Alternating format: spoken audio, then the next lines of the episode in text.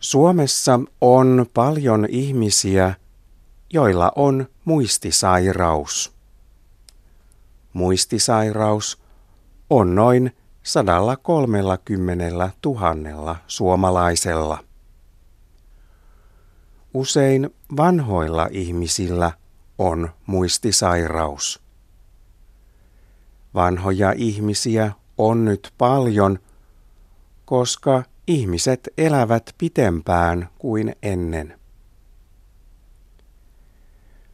Muistisairaus tekee ihmisen elämästä hankalaa.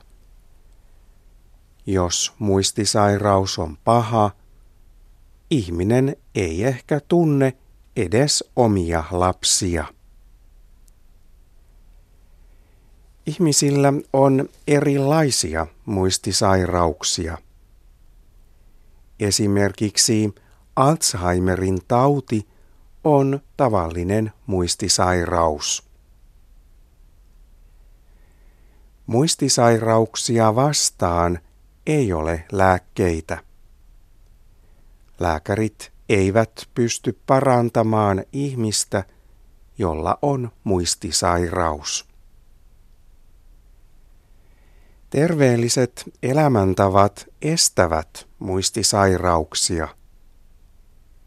Esimerkiksi terveellinen ruoka tekee aivoille ja muistille hyvää. Ihmisen kannattaa syödä paljon vihanneksia ja kalaa, mutta vain vähän suolaa ja rasvaa.